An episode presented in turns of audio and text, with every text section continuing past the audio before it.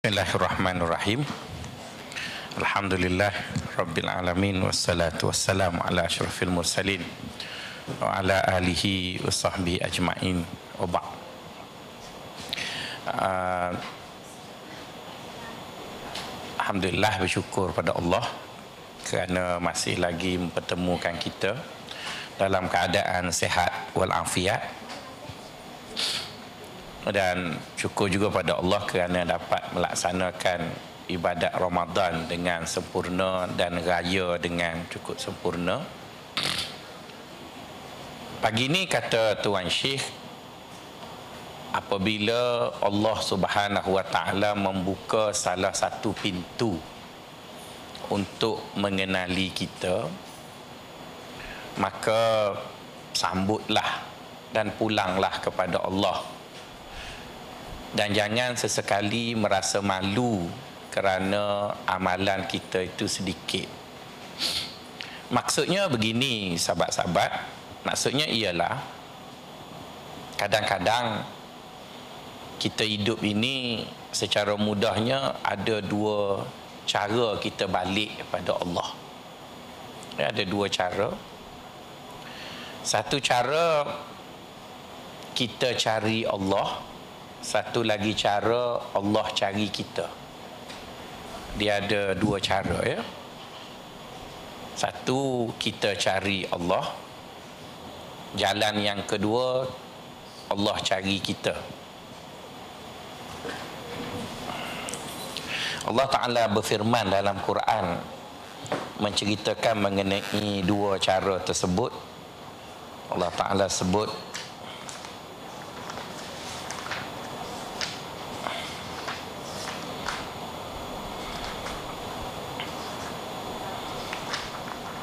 Allah Ta'ala sebut dalam surah Ashura ayat 13 kata Allah Allahu yajtabi. Allahu yajtabi ilaihi man yasha wa yahdi ilaihi Yunib Surah Shura ya, ayat 14 Kata Allah Allah itu memilih. Yajtabi maksudnya Pilih. Yahdi Maksudnya Memberi hidayat. Ha, Apa panggil? Yajtabi Yunib maksudnya Kembali. Atau Cari jadi daripada ayat itu fahamlah kita bahawa jalan nak balik kepada Allah tu ada dua jalan. Satu nama dia kita cari Allah. Satu lagi Allah cari kita. Jadi apa makna kita cari Allah? Apa makna Allah cari kita? Jadi dengan ayat itu seolah-olah jalan menuju pada Allah itu ada satu jalan nama dia jalan inabah. Nama jalan tu. Ya jalan inabah. Jalan ni kita panggil dia jalan jauh.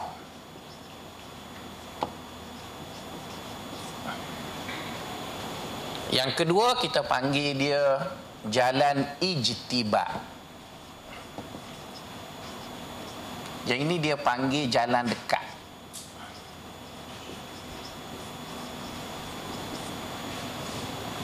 Jadi seolah-olah kita nak masuk syurga tu ada dua jalan. Satu jalan jauh, satu jalan dekat.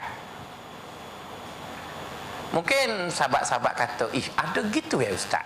Memang ada pun. Kita tengok kan ramai orang jahat masa muda dekat-dekat nak mati ngucap masuk syurga. Ada kan? Kan bukan main jahat dia pelesik setan dekat nak mati lepas penceng jahat lagi dekat nak mati tu kena heart attack tak mati lepas tu duduk hospital dua hari tobat baca yasin astagfirullahalazim lepas tu mati malam jumaat bulan puasa La ilaha illallah. Kan?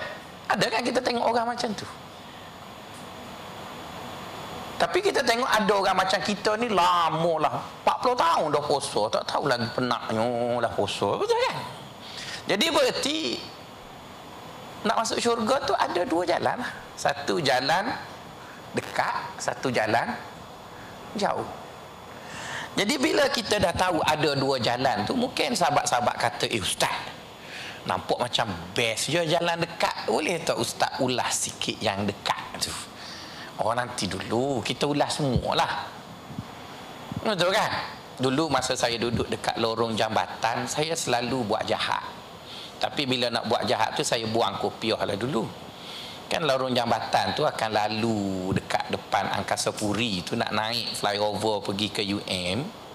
Kita potong paling kiri, kononnya nak naik flyover atas tu. Jadi lorong kat situ sampai kat depan, curuk, masuk tengah. Betul kan? Tapi nak buat kat situ kena buang kopiah. Nanti orang kata menatah mana. Eh? Betul kan? Ada kalanya beruntung tapi ada kala tak baik nak masuk je polis trafik duduk kat situ. Wah, kena naik kat atas. Habis RM2.80 sen. Kena tol kat situ RM1.5 setengah. Kat depan pula RM1. RM2.5 setengah habis baru boleh masuk ikut belakang. Jadi shortcut ni semua orang suka. Dah, semua orang suka shortcut. Termasuklah balik raya tahun ni ada lorong kecemasan, ramai je orang potong. Betul kan? Saya menjadi seorang mata-mata kerajaan, saya pun ambil gambar semua hantar dekat Facebook JPJ. Ha, geram dia potong queue tu kita kena jam tu. Jadi nak sebutnya semua orang suka shortcut. Termasuklah tuan-tuan tu yang senyum tu. Eh ada juga shortcut. Betul kan? Okey supaya kita tidak tertipu kita tahu dua-dua. Apa makna jalan jauh yang kita panggil inabah? Betul kan? Apa makna jalan dekat yang kita panggil ijtibak jadi kalau orang tanya tuan-tuan apa dalil ayat Quran bahawa balik pada Allah tu ada dua jalan inilah dalil dia ya.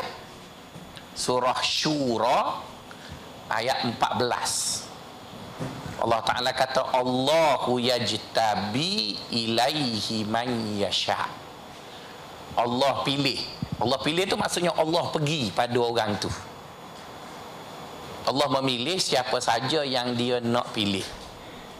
Wayahdi ilaihi man yunib dan memberi hidayat kepada orang yang kembali pada dia. Jadi ada dua jalan lah. Satu dia panggil jalan ijtibak iaitu jalan Allah pilih. Kita panggil dia shortcut. Satu lagi jalan inabah yang kita panggil jalan biasa. Okey sahabat-sahabat. Kita jelaskan satu persatu supaya kita faham apa makna jalan inabah dulu. Itu jalan jauh apa makna jalan inabah jalan inabah ini bermaksud kita cuba mengenal Allah dengan belajar agama. Kita belajar tauhid, kita belajar Quran, kita semayang. Betul kan? Kita praktis agama sikit-sikit, kita puasa, kita bayar zakat, kita qiyamulai, baca Quran. Dan perkara itu kita buat lama. 20 tahun, 30 tahun, 40 tahun kita buat. Jadi sepanjang kita buat benda tadi dia memperlihatkan kita sedang mencari Allah kembali pada Allah. Dan dalam perjalanan kita mencari Allah itu kita mengharungi kesukaran. Tadi sahabat kita duduk puasa tahun ini pernah air tak ada. Mataharinya tinggi, eh, mataharinya rendah. Ke, maksudnya kita melalui jalan kesukaran itu dan, dan kita lalu proses itu. Itu kita panggil dia Tariqul inabah. Iaitu balik kepada Allah melalui jalan jauh. Manakala jalan yang kedua kita panggil dia tariqul ijtiba. Iaitu kita balik kepada Allah melalui jalan dekat. Jalan dekat ini maksudnya masa muda kita Masya Allah nakal puasa idak semayang idak macam-macam dosa kita buat. Tiba-tiba dekat nak mati Allah datang dekat kita Sambut tangan kita kita pun tobat. Kan kita tobat. Jadi bila kita tobat dekat nak mati maka masa muda dulu macam-macam dosa dah kita buat. Jadi bila kita tobat tu dekat dah nak mati lepas-lepas tobat kita pun mati. Lepas tu masuk syurga. Kan dekat je kan? Sekejap je tu masuk syurga. Jadi ustaz betul lah yang kami jadi baik bila pencing tu ustaz. Betul kan, kan ramai orang lepas pencing baru nak baik. Jadi kami nak nak nak nak ikut hak tu lah. Orang tak tasawuf buat tu. Betul kan dan apa yang yang disebut tadi tuan-tuan ada hadis dia. Hadis riwayat daripada Abu Hurairah. Hadis sahih dalam Bukhari. Nabi sebut wa innar rajula la ya'mala bi amali ahli jannah hatta ma yakunu bainahu wa bainaha illa dhira' fayasbiku alaihi alkitab fa amila bi amali ahli nar fadakhala nar wa inna rajula la ya'mala bi amali ahli nar hatta ma yakunu bainahu wa bainaha illa dhira. Fayasbiku alaihi alkitab fa amila bi amali ahli jannah fadakhala jannah kata nabi ada seorang lelaki dia beramal dengan amalan ahli syurga seolah-olah dia dengan syurga itu sehasta je datang ketentuan Allah maka hujung usianya dia beramal dengan amalan ahli neraka lepas tu dia masuk neraka. Sebaliknya ada seorang lelaki yang lain dia beramal dengan amalan ahli neraka seolah-olah dia dengan neraka tu sehasta je. Kemudian datang ketentuan Allah dan dia beramal dengan amalan ahli syurga kemudian dia mati dia masuk syurga. Ah naknya tu tu tak tu Masa muda buat hak neraka dulu. Buat neraka dulu. Makan McDonald, minum. Ah, makan dulu. Dekat nak mati tu. Bang. Nak tu tu. Agak-agak nak jawab macam mana kalau orang kata begitu. Dia kata kamu ikut kuliah Ustaz Faisal kan Ustaz Luqman lagi Tazkirah Dr. Roslan lagi Saya berpegang dengan hadis sahih Riwayat Bukhari ada seorang lelaki masa mudanya ahli neraka tapi dekat nak mati jadi ahli syurga buat amalan ahli syurga sikit je betul masuk syurga. Beramal dengan hadis sahih riwayat Bukhari. Tuan jawab ke mana tuan eh? Ayolah sebab-sebab tu. Saya pilih yang tu tu kata dia. Sebab tu saya tak mari Wajib Melaya buat kelas banyak mana pun. Sebab tunggu pencing dulu baru nak buat ha.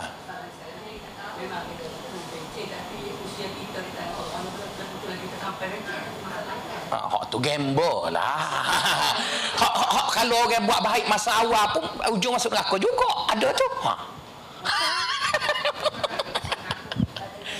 bukan soal ngaruk sebab Nabi kata waktu tu masa muda baik tu gak mari kelas Ustaz Faisal mari kelas Ustaz Luqman mari tazkirah Dr. Roslan. Lepas tu bila pencet jahat maksud aku juga ha. Ha.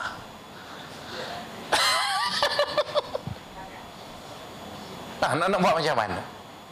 Kita hentam dia kat situ. Dia hentam balik kita kat situ. Nak jawab macam mana?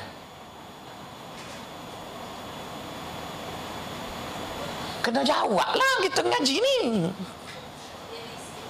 ABC ABC oh ABC tu UPS ah sekarang dia panggil hot higher order thinking.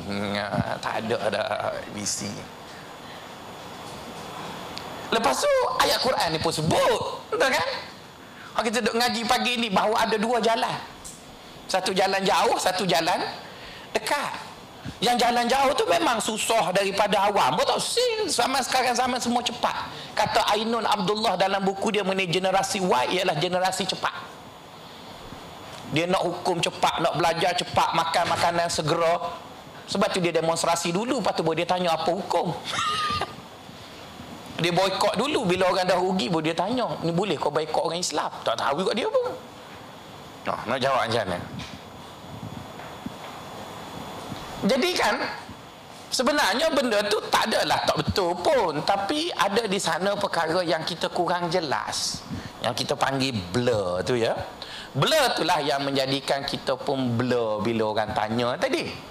Jadi nak beritahu di sini ialah memang betul ada dua jalan. Satu jalan jauh yang kedua jalan dekat. Jadi dua jalan itu tak boleh kita nafi. Kerana realitinya ada dalam hidup. Kita lihat ramai je orang pada awal usianya jahat tapi bila tua dia baik.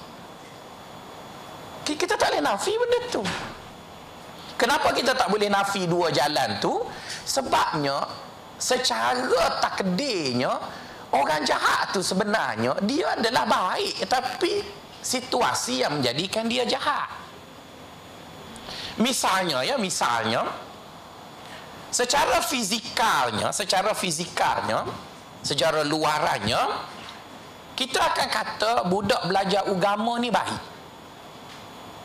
Secara fizikal secara luar maka budak yang tidak belajar agama tu kurang baik. Itu secara tanggapan umum. Tapi kalau kita tengok kat Universiti Melaya pensyarah yang pakai kopiah engineering. Pensyarah akademi Islam tak wakah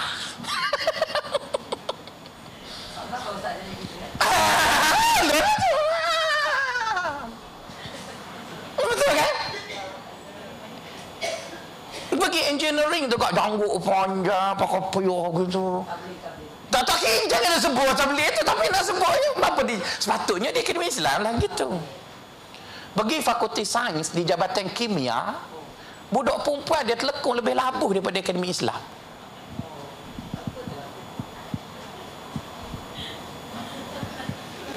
Betul kan? Malah lebih radikal daripada akademi Islam sekali. Demi Islam gincu dia bukan main tebat. Maybelline Ice macam-macam. Dekat dekat alam bena tak ada gincu pun ber, ber. oh, nak macam jadi sebab itu apabila kita mengukur orang tu baik ke tidak kita tak ukur dia pada baju. Kita tak ukur dia pada title. Kita tak ukur dia pada kopiah dia. Kalau nak ukur pada kopiah ramai orang boleh beli di jalan tar tu kopiah baik eh dia. Kita ukur dia pada satu ukuran lain okay, kita ukur dia pada satu ukuran lain jadi soal soal zahir itu kita terimalah zahirnya begitu sebabnya kalau dulu kita kata budak mengaji sekolah agama ni baik Bagaimana kita tengok ragging di sekolah agama di Negeri Sembilan sampai mati? Betul kan? Ragging yang mati juga di sekolah agama di di di di di, di Kuala Lipis. Sedangkan di MCKK pun ada ragging juga. Di UiTM pun ada ragging juga. Tapi tak ada sampai mati. Faktornya banyak. Begitu. Sama juga apabila kita bercakap mengenai sumbang mahram. Ramai orang kata sumbang mahram sebab iman tak kuat. Sedangkan kita tengok yang kena dakwah Tok Bila masjid. Tok Bila masjid tak kuat lagi imam. Iman teruk lagi lah orang lain. Yang kena dakwah sumbang mahram ada janggut. Jadi orang ada janggut tak kuat lagi iman. Orang tak ada lagi tak kuat. Jadi berarti dia punya indikator tu dia dah berubah. Indikator tu dia, dia, dia dah berubah. Jadi sebab itu kita menjadi silap apabila mengekalkan indikator pada setiap masa dengan satu indikator. Indikator tu dia, dia kena berubah. Jadi yang jadi masalahnya kita ambil satu indikator yang ada pada satu-satu masa, kemudian indikator itu sudah tak valid, kita pukul. Maka kita pun buat judgementasi berdasarkan indikator yang dah tak valid. Mesti nilai itu berubah dari satu tempat ke satu tempat. Sama juga bila kita bercakap pasal boykot. Boykot di negara barat, dia boykot McDonald sebab pemilik McDonald tu directnya adalah Yahudi. Boykot di Malaysia, pemiliknya indirect yang Yahudi tu, yang yang yang besarnya orang Melayu. Jadi kita tengok barat boykot, kita mau boykot juga. Nanti dulu, kena fikir dulu. Bukan saya kata boykot tu tak baik, tapi fikir dulu. yang pergi boykot tu isap okok kau tu lebih celaka dari McDonald tu jadi itu, itu dia panggil indikator tu. Indikator tu dia tidak bersifat statik ya. Dia dia berbeza dari satu tempat ke satu tempat.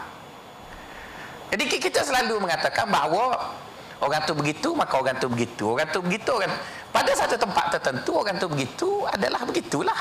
Tapi pada tempat lain dia dia berbeza. Jadi sekarang kita tak boleh nafi bahawa orang masuk syurga tu ada dua jalan satu jalan jauh yang satu lagi jalan dekat. Yang tu tak boleh nafi. Seperti mana kita tak boleh nafi perkahwinan tu ada dua. Satu monogami satu poligami.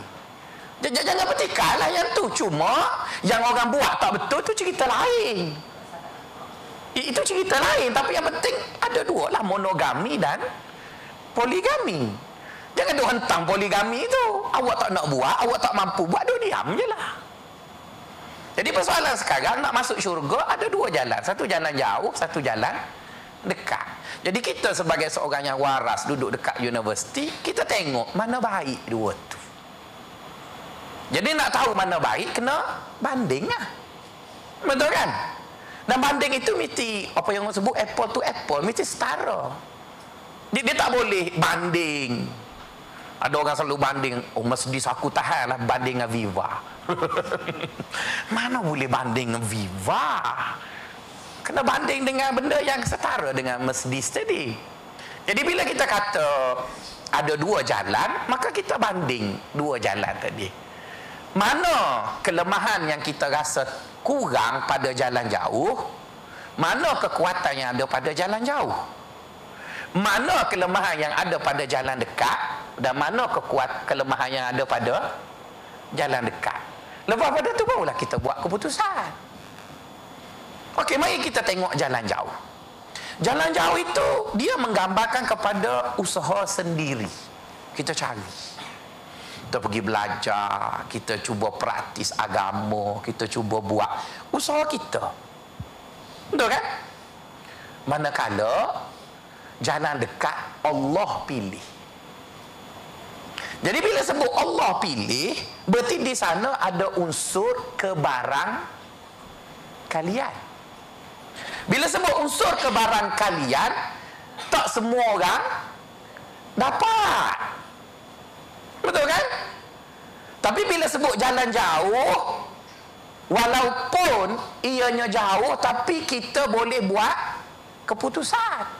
Kita boleh pilih. Jadi dia lebih pasti daripada yang jalan dekat tu. Jalan dekat tu memang seronok sebab buat sikit tu masuk syurga. Tapi awak pasti kau awak terpilih. Persoalannya ialah hanya kebarang kebarangkalian dan berapa ni sebuah kebarangkalian itu nanti kita cerita kemudian lah tapi yang pentingnya di sana hanya ada kebarangkalian di sini ada kepastian dan setiap kita mempunyai satu pilihan je. Sekali je hidup dalam dunia. Jadi bagi orang cerdik dia akan gamble ke ataupun dia pilih benda pasti? Mesti kita pilih benda pasti. Sebab yang itu kita tak nafi tapi barangkali kalau dapat Alhamdulillah. Kalau tak dapat Masya Akan buat?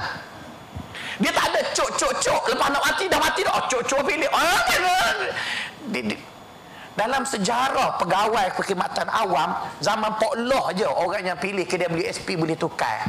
Pergi pencing betul kan? Itu entah macam mana Allah twin pala Pok Loh betul kan? Sekali pilih KWSP tak boleh pilih lah pencen entah berapa orang doa tak tahu boleh tukar apa lah buat gitu. Sekali kan sekarang mana boleh lah. Sekali lah. Sekali je. Jadi sekarang betul ada dua jalan. Jalan tu dia panggil barangkali jalan jauh dia panggil pasti. Kalau tanya saya, saya nak yang pasti. Saya tak nak yang tu. Sebab tu gamble. Mungkin dapat, mungkin tak dapat. Satu. Yang kedua. Yang kedua, kita tengok orang yang lebih cerdik dari kita. Siapa lebih cerdik dari kita bab agama ni? Nabi lah kan? Kau ada lagi orang cerdik daripada Nabi? Nabi je lah. Orang yang lebih cerdik dari kita dalam bab agama ni. Ada tak Nabi yang ikut jalan dekat? Cuba cakap kat apa? Sebut seorang tak apa dah. Tak ada. Semua Nabi ikut jalan Jalan jauh kena timbuk, kena katok, pat, semua. Ada tak Nabi masa muda jahat, dekat nak mati baru baik. Lepas tu jadi Nabi, mati masuk syurga aja. Tak Semua Nabi ni baik dari muda lagi. Dari muda lagi baik, baik, baik. Susah tegak jadi orang baik, kena jadi orang yang cerdik dalam bab agama yang kita tahu ada 1300 lebih itu, yang wajib kita beriman ada 25 orang tu, semuanya pilih jalan jauh. Tak ada seorang pilih jalan dekat. Jadi takkanlah kita duduk di Melaya lebih cerdik dari Nabi nak pergi pilih jalan dekat tu. Tapi kita tak boleh nafi bahawa adanya jalan Jalan dekat tu kenapa kita kena adanya jalan dekat? Sebab kadang-kadang kita jumpa orang yang kita sayang tapi dia jahat. Betul kan? Orang yang kita sayang dia jahat. Dengan sebab adanya jalan dekat tu yang kita tidak give up untuk ajuk dia jadi baik itu. Sebab peluang masih ada. Peluangnya masih ada. Oh kalau tak ada jalan dekat, hanya ada jalan jauh, kita bunuh teruslah orang jahat tu. Sebunuh tu lah orang jahatnya. Sebab itu kita tak bunuh orang jahat. Dan kebanyakan orang jahat ni berkuasa lebih pada kita belaka. Betul kan? So, sebab kita tahu ada, ada, ada satu jalan lagi yang dia panggil jalan dekat. Mungkin. Dan kita tengok ramai je orang jahat bila tua, dia jadi baik. Tak boleh sebutlah namanya sebab rekod. Kalau tak rekod tak apa. Betul kan? Apa pula ceramah kat Mesti Melaya kena jaga nama ni. Jadi nak sebutnya tuan-tuan ialah kita kena kita tak boleh nafi bahawa adanya jalan dekat. Tapi bagi kita yang belajar, kita tetap akan memilih jalan jauh walaupun ada jalan dekat. Kerana jalan dekat itu risikonya besar. Sebab itu Allah Taala sebut yasha man yasha. Allah pilih siapa yang dia no. Siapakah orang yang terpilih itu? Dia panggil, dia pakai rawak ke pakai apa tak? Dia tidak rawak. Kita duduk kat universiti ni kita pakai satu dia panggil sampling. Ha, kita ngaji bak rawak tu kan? Sampling tu. Setiap unit populasi yang akan dipilih untuk menjadi sampel mestilah mempunyai nilai homogeneous. Tentu kan nilai sepunya dia panggil. Nilai sepunya yang ada pada setiap unit populasi barulah pemilihan itu dipanggil valid. Jadi orang yang akan dipilih oleh Allah untuk dijemputnya menggunakan jalan dekat dia ada dua syarat. Dua syarat. Siapa ada dua syarat ni? Bolehlah nak try test jalan dekat. Tapi kalau tak ada dua syarat ni jangan berangan. Siapa test dia tidak termasuk dalam orang kena pilih. Ada dua syarat. Ya. Syarat pertama dia berada dalam dosa yang dia tidak pilih.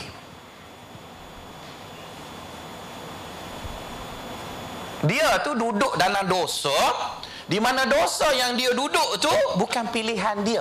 Dia ditakdirkan begitu. Jadi kalau ustaz pergi buat dosa memang tak cukup syarat untuk pilih. Misalnya saya kata, okay, tuan-tuan saya bersara jadi orang baik. Jadi saya nak pergi buat jahat. Lepas tu saya tunggu jalan dekat. Oh memang tak boleh pilih. Sebab syarat pertama nak dipilih oleh Allah untuk jadi baik pada hujung usia dosa yang dia buat itu bukan dia yang pilih. Dia ditakdirkan duduk dalam dosa itu. Tak fahamlah perkataan ustaz. Betul kan? Nampak macam tak faham berkerut begitu nak tanya takut kau gua tak tahulah. Okey, cuba ustaz bagi contoh kan apa makna dosa yang dia tidak pilih? Dosa yang dia tak pilih ni begini. Iaitu dia tiba-tiba sedar dia berada dalam situasi dosa tapi dia tak tahu tu dosa. Misalnya masa saya mengajar titas dulu ada dua tiga orang budak di fakulti sains dia pakai seluar dan baju yang nampak longkang tu. Kan? Baju baju nampak longkang sana sini tu kan baju dia tu duduk depan saya tiga empat orang budak. Bila saya mengajar titas saya kata kamu dua tiga orang ni nanti lepas kelas boleh jumpa saya tak dia pun bagi ya kan. Kan budak kan budak tahun satu main bila dia mari dekat saya itu lagi dia kata kamu dua tiga empat orang jom kita pergi makan. Start belanja. Oh dua tiga, dua tiga orang. Ya bukan seorang tiga orang naik kereta. Pergilah makan dekat Kenny Rogers. Alah, ustaz duit banyak belanja je lah. Betul kan? Jadi dua tiga orang yang, yang pakai baju nampak longkang ni, tahu nampak longkang yang itulah yang kita nak tengok. Saya kata dia, eh kamu kan pakai baju ni, kenapa teruk sangat? Eh dia kata cantik apa ustaz? Astagfirullah. Berarti dia tak tahu bahawa dressing code dia tu tak betul dengan agama dia. Dia tak tahu. Sebab ibu dia lagi teruk pada tu. Dia bukan dari budak ngaji sekolah Arab Kelantan. Bukan. Dia tak tahu pun aurat. Dia tak tahu. Dia buat family dia teruk lagi. Dia kata cantik apa ustaz? Astaghfirullahalazim. Tak boleh kau pakai baju kurung sopan. Eh kami pakai ustaz nak tengok mak saya. Dia tunjuk gambar mak dia. Kita tak gambar nak tengok teruk lagi. Jadi berarti memang kita nampak dia buat dosa, betul kan? Tapi dosa itu bukan kerana dia nak langgar dosa. Dia tak tahu itu. Itu dosa dia tak tahu. Bapa tak ada Ayah dia mak saleh, mak dia Melayu terakhir. Duduk di rumah mimpi dalam bahasa Perancis. Makan burger. Mana tahu. Dia tahu aurat ni makan nasi kabu. Dia, dia, dia tak pernah dengar sekolah agama. Dia, dia, dia tak tahu. Jadi apa yang dia pakai tu? Dia tak tahu. Tapi kita yang yang agama ni kita nampak itu dosa lah. Sebab kita tahu. Jadi dia memang berdosa pun tapi berdosa dalam keadaan tak tahu tu dosa. Jadi orang yang ada dosa macam tu ada syarat nak dipilih. Tapi kita semua terbebak tak ada cara. Hang tahu dah pergi buat apa? Jadi budak tu selalu duduk kontak-kontak saya. Alhamdulillah bila graduasi dah pakai baju kurung. Saya kata tak ada dah pakai oh malu dah usah. Alhamdulillah. Okeylah kan. Maksudnya dia memang buat dosa tapi dosa itu bukan dia yang pilih nak pergi buat. Dia dia dia tak tahu pun. Misalnya kita tengok Maryam Jamilah. Ayah dia rabai Yahudi di New York. Dia, dia tak tahu pun Islam tu apa. Dia memang kafir pun tapi dia bukan anti Islam cuma dia tak tahu apa Islam. Kan dia dia dosa lah kan. Tapi dosa tu bukan dia nak dia ditakdirkan begitu jadi kita tak boleh lah sebab kita tak layak sebab kita dah tahu jadi rugilah tuan-tuan ikut kelas ni salih dah lah pergi jalan dekat jalan dekat. Ialah syarat pertama mesti orang tu berada dalam dosa. Di mana dosa itu dia buat kerana dia tak tahu. Dia ditakdirkan begitu. Bukan dia sengaja pergi buat. Bukan bukan. Dia, dia untuk orang yang macam tadi. Dan kita kena ingat ya tidak semua orang di Malaysia ini mempunyai pengetahuan agama seperti kita. Mungkin kita lahir di Kelantan, sekolah agama banyak, tok guru banyak. Okeylah. Tapi orang yang lahir di Melaka, ngaji pula sekolah hmm, perempuan hmm, La Saleh nama sekolah pun tak soleh dah. La Soleh tu kan? La Saleh Saleh tu kan? La tu tidak Saleh tu soleh tak soleh sekolah tu. Sekolah tu tak soleh dah tak kan dia dia dia tak tahu apa? Jadi bila kita jumpa dia kita kata oh dosa lah kamu. Dia pun bingung dosa apa saya? Ada seorang perempuan Melayu duduk di Ampang. Dia telefon saya dalam bulan puasa dua tahun lepas dia nak murtad. Jadi saya gelak bila dia telefon saya. Dia kata kenapa ustaz gelak iyalah ustaz lain. Orang telefon nak masuk Islam. Aku orang telefon nak keluar Islam kan pelik dia kata ada orang bagi telefon, dia kata kalau nak keluar Islam telefonlah ustaz ni, dia tak marah. Ustaz lain marah. Saya telefon saja, saya pening saya. Kata siapa lah bagi recommend tak betul tu. Dia kata kalau nak murtad tak kena marah telefon ustaz ni. Telefonlah saya. Saya kata gini.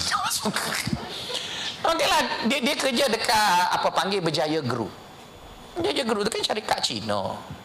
Dia duduk kawan dia. Dia kata, Ustaz, saya nak keluar Islam lah.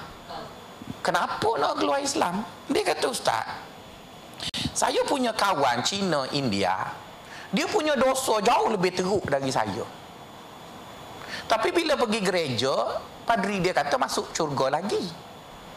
Saya yang Islam ni buat dua je dosanya. Tapi ustaz kata neraka dah.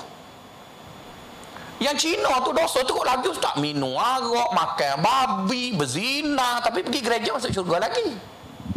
Saya dua je dosa saya buat, tak tutup aurat dengan jarang-jarang semaya. Dosa neraka dah. Baik saya masuk Kristian, tak masuk neraka lagi. Oh, nak jawab macam mana? Betul kan? Baik dipilih agama lain. Lebih banyak lagi buat dosa tapi masuk syurga. Hak syurga tipu tu cerita lain. Tak saya syurga. Yang ni masuk aku dah. Ha, kata penat berlakon. Jadi saya kata ginilah. Boleh murtad tu. Oh dia kata patutlah. Patut dia kata. Ah, boleh kau ustaz. Tapi kena jumpa saya dululah. Jadi akhirnya pergilah jumpa dia dekat Ampang Point tu. Dekat restoran tu. Saya kata ginilah. Tak payah murtad lagi. Cuma terus kalah dengan buka aurat dan tak semayang tu. Sebab ramai lagi orang lain pun tak semayang juga. Cuma jangan murtad. Ya. Ay, dia kata ni pandangan yang agak liberal. Okeylah. Jangan murtad aja. Jadi dengan sebab dia tak murtad, maka dia tidak akan masuk neraka selama-lamanya. Betul kan? Jangan murtad aja. Maksud anak sekak kena apa tu, okeylah. Sebab dia dia tak tahu pun pasal uga. Dia tak tahu. Kawan dia Cina, India, dia hidup dengan dia bukan duduk akademi Islam, bukan kerani jabatan sejarah. Dia dia duduk dia duduk di sana tu. Siapa nak diajar agama dia? Saya tak ada masa. Cuma saya pun bagilah sikit link baca yang lain. Jaraknya daripada Ramadan sampai Raya Haji, dia pun snap lah gambar tak dekat WhatsApp. Oh, bukan WhatsApp tu Facebook. Dia hantar dekat saya, dia dah pakai baju kuru. Okey lah. Tapi tak kapi lagi lah. Dia kata, Alhamdulillah Ustaz, dah, dah, dah boleh pakai macam Okey lah. Jadi nak sebutnya tuan-tuan, sebab itu jalan dekat kena ada. Bukan jalan dekat tu kena ada. Tapi bukan boleh pilih bagi semua kita. Kita kena ikut jalan jauh lah. Sebab kita tidak berada dalam dosa di mana dosa itu kita ditakdirkan berada dalam dosa itu. Kita sudah ditakdirkan mendapat hidayat dari awal, kita berjalan je lah. Kerana para nabi, para rasul semua memilih jalan jauh. Kerana dia lebih pasti. Adapun jalan dekat, dia adalah kebarangkalian. Jadi syarat yang pertama ialah dosa takdir. Maksudnya Allah Ta'ala yang menentukan dia duduk dalam dosa tu. Bukan dia yang pilih nak pergi buat dosa setelah dia tahu. Yang kedua, adakah semua orang yang duduk dalam dosa takdir iaitu orang kafir sebelum Islam ni dia akan dapat hidayat? Tak.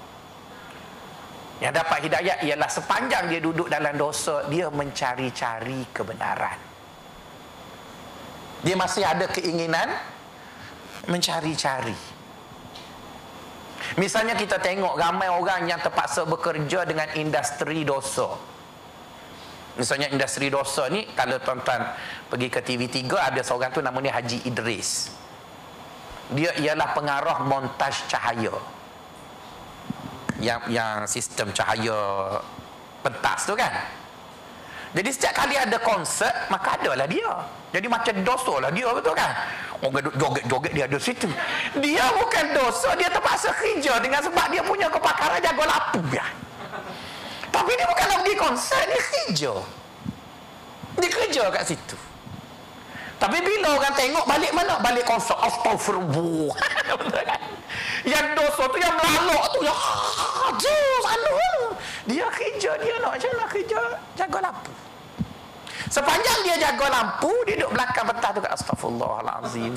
Dia dia hanya nak nak jadi baik, cuma itu je kerja yang dia boleh buat. Macam orang driver bus rapid KL. Tahu kan? Dia mana ada semayang terawih bah rapid bah ke KL. Nak tahu tahu mana kalau dia tunggu semayang terawih bah tak gerak.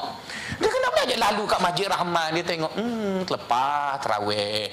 Lalu Masjid Bangsa terlepas terawih. Lalu Masjid Jamik terlepas dia tu nampak tak baik lah kan sebab dia tak semayang terawih nampak macam tak baik tapi dia bukan tak baik nak mana dia terpaksa dia bebah kau tak baik betul kau tak derepah kangkang tak pergi semayang tu tak baiknya.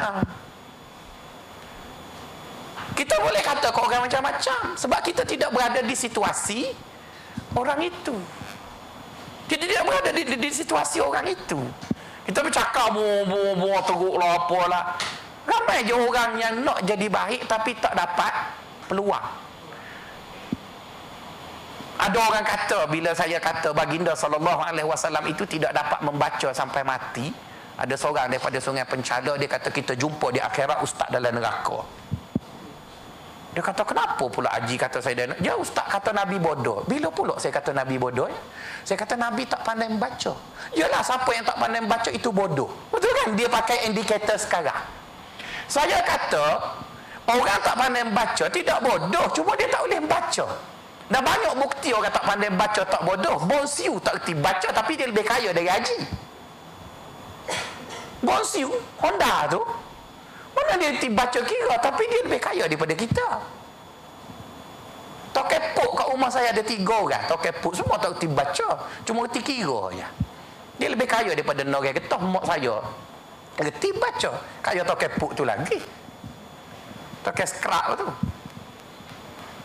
Yang lagi bodoh ialah yang boleh baca tapi tak baca. Itu lagi bodoh lah. Berapa ramai di kalangan kita yang baca? Tak baca lagi. Dokumen MQF tak habis. Jadi nana sebutnya, tuan-tuan.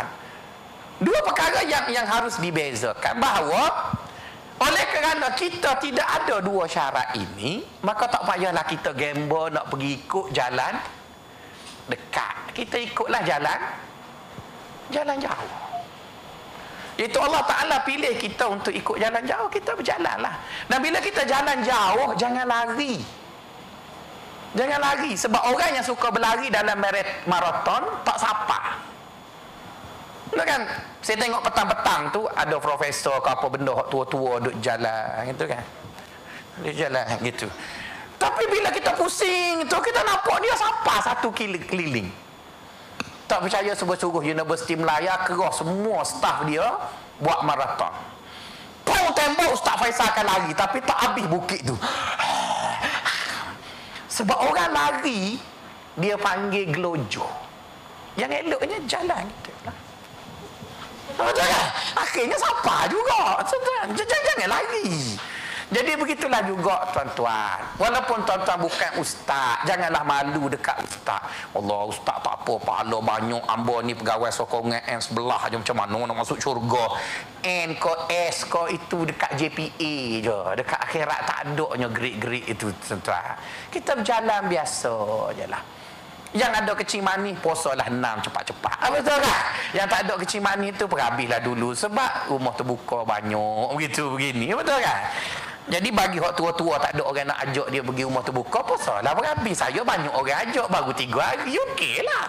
Cawa ada lagi ya kan? Maksudnya pelan-pelan lah buat sikit-sikit.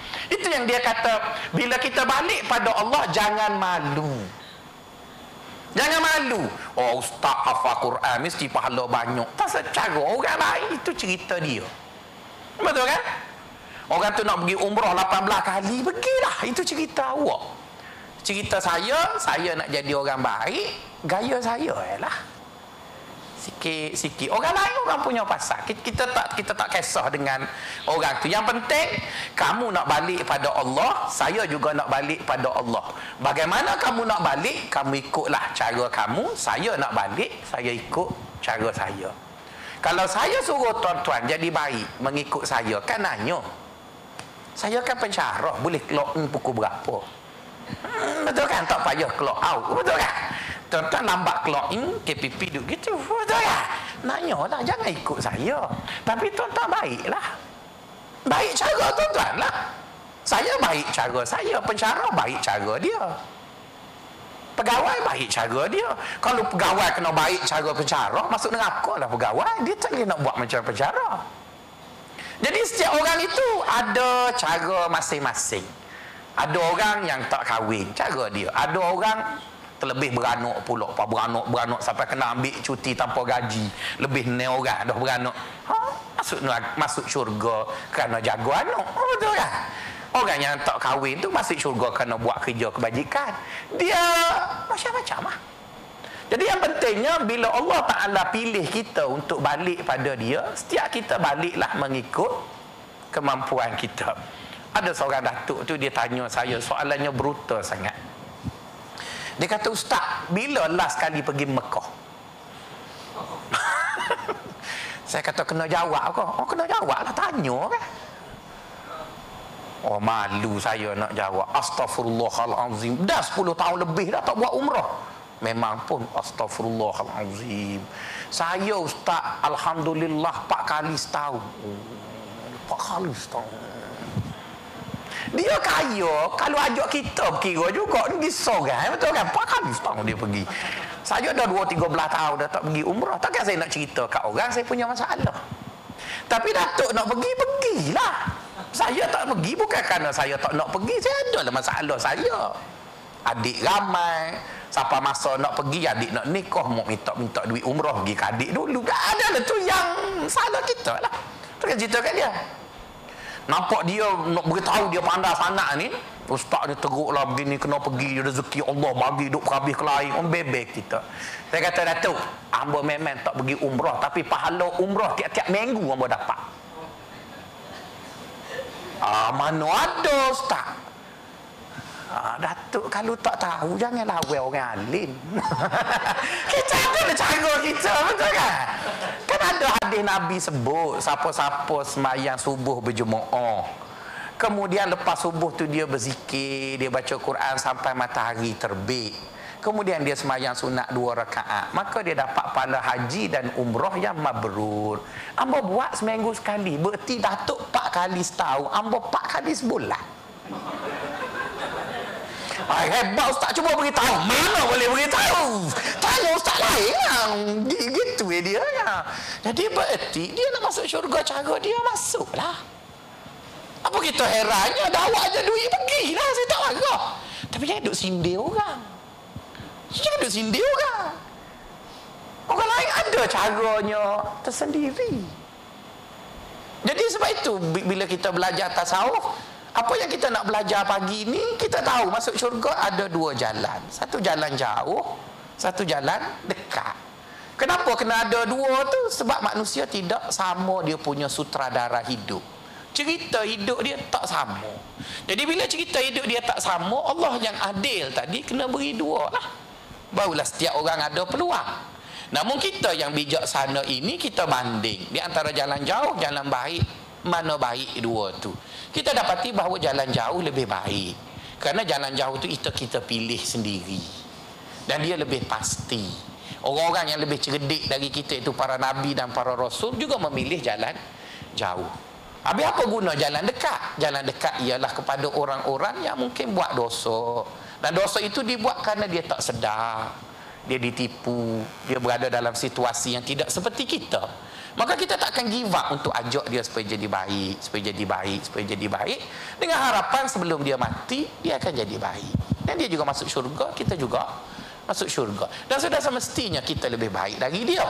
Tapi setidak-tidaknya janganlah dia masuk neraka. Dan disebut ujungnya lagi apabila kita dah balik pada Allah mungkin kita terlewat sikit daripada orang lain. Janganlah kita rasa malu kerana dia masuk syurga dengan cara dia kita masuk syurga dengan cara kita. Jadi itu pelajaran hari ini jadi begitu maka tak timbullah persoalan tadi. Masih ada question mark yang belum dijawab. Itu hadis tadi. Betul kan? Hadis yang Nabi sebut seorang lelaki itu beramal dengan amalan ahli syurga sehingga dia dengan syurga sehasta. Kemudian dia beramal dengan amalan ahli neraka lepas tu masuk neraka bagaimana nak faham hadis tu itu satu soalan yang belum jawab soalan yang kedua yang belum jawab bagi orang yang masa mudanya jahat kemudian tua baik lepas tu dia masuk syurga okeylah dia masuk syurga kerana tua dia baik hak muda jahat tu nak balas bila Betul kan? Sebab Tuhan sebut wa man ya'mal mithqala zarratin khairan yarah. Hak muda jahat tu. Ah kena balas sebab janji balas. Nak balas bila? Hak baik tu tak apa dah syurga dah, betul kan? Begitu juga orang yang buat baik masa muda, buat jahat masa tua, lepas tu masuk neraka. Okeylah, dia masuk neraka kerana tuanya jahat. Tapi baiknya hak muda tu nak balas bila? Betul tak? Itu kita sambung kuliah akan datang. 9 lebih dah ni kita ada selang minggu tu ya minggu yang biasa minggu depan Dr. Lokman sebelum minggu terakhir itu minggu ketiga tu ada kosong kalau ada eh ha, saya pun ada kosong. Kalau nak nak tu pun boleh. Berapa berapa bulan itu ya? Yang 23 rasanya tak? 22 ah ha, tengoklah 22 kalau ada iklan tu kita sambung jawab dua soalan tu. Okay, Assalamualaikum. warahmatullahi